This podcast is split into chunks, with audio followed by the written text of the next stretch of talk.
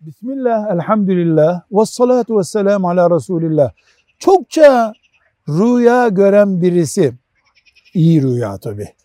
Bu gördüğü rüyaları onun lehine değerlendirmesi doğru mudur? Yani ben çok rüya görüyorum, rüyamda kendimi umrede görüyorum, rüyamda kendimi ashab-ı kiramla beraber görüyorum gibi. Deriz ki elbette rüyalarla moral bulmak haktır. Hiçbir sıkıntı yok. Hatta kıyamet yaklaştıkça Müslümanın göreceği rüyalardan başka bir tesellisi olmayacağına dair hadisi şerifler var bile. Ama hayat yatakta değil, sokaklarda, evlerde, medreselerde, şirketlerde yaşanıyor.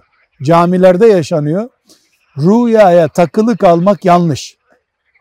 Rüyayı yattığımız, uyuduğumuz odada bırakmak zorundayız. Hayatı daha gerçek değerlerle yaşama mücadelemiz olmalı. Velhamdülillahi Rabbil Alemin.